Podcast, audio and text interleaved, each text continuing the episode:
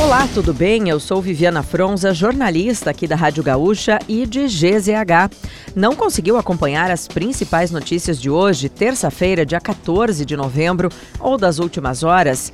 Eu vou trazer aqui para ti, antes que o dia acabe, o nosso resumo diário de notícias do fim da tarde. Oferecimento Serrana Solar, a minha escolha certa.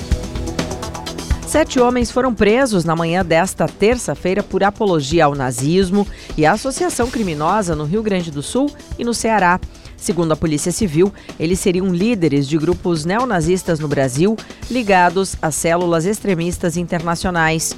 Um deles atua em países da Europa. Outro preso centraliza o discurso radical de ultradireita nos Estados Unidos e participou da invasão ao Capitólio em 2021. Os criminosos disseminavam materiais ideológicos e recrutavam jovens no Brasil, além de praticarem ameaças contra autoridades públicas e ativistas de direitos humanos. Mais buscas foram realizadas no Paraná e em São Paulo. A Assembleia Legislativa aprovou por unanimidade nesta terça-feira o reajuste do Vale Refeição dos servidores públicos do Rio Grande do Sul. Por 49 votos a zero, o benefício passa de R$ 268,80 para R$ 366,60. O valor vai a 400 reais a partir de maio do ano que vem. O projeto ainda acaba com a coparticipação dos funcionários, um desconto mensal de 6% na remuneração líquida, limitado ao valor do auxílio. A vantagem também foi estendida a categorias como procuradores do Estado e delegados de polícia. Com a aprovação, o projeto segue para a sanção do governador Eduardo Leite. O Rio de Janeiro registrou nesta terça-feira a maior sensação térmica da cidade desde 2014. A medição de 58 graus Celsius e meio foi feita pela estação do Serviço Municipal de Meteorologia Alerta Rio em Guaratiba, na zona oeste da capital fluminense. No momento, os termômetros marcavam 35 graus e meio. O intenso calor registrado principalmente no sudeste e no centro-oeste do Brasil deve continuar ao longo de toda a semana. E a ausência de nuvens no céu torna ainda mais perigosa a exposição à radiação solar e a sensação de calor. Caminhão com carga de carne suína tombou nesta terça-feira na alça de acesso da BR-116 para a Freeway no sentido litoral capital.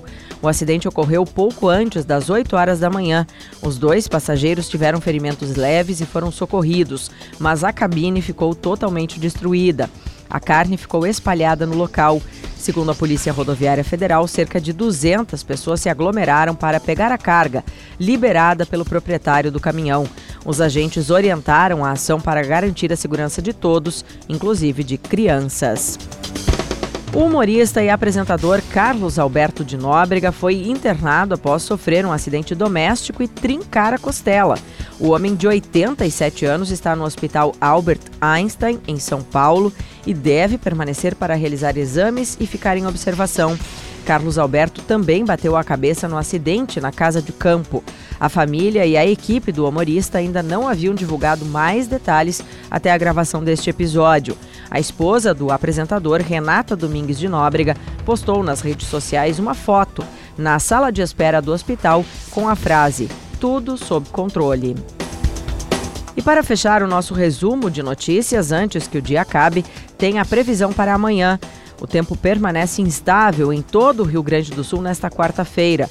Na faixa central e norte, a condição será de muita nebulosidade e chuva forte ao longo do dia.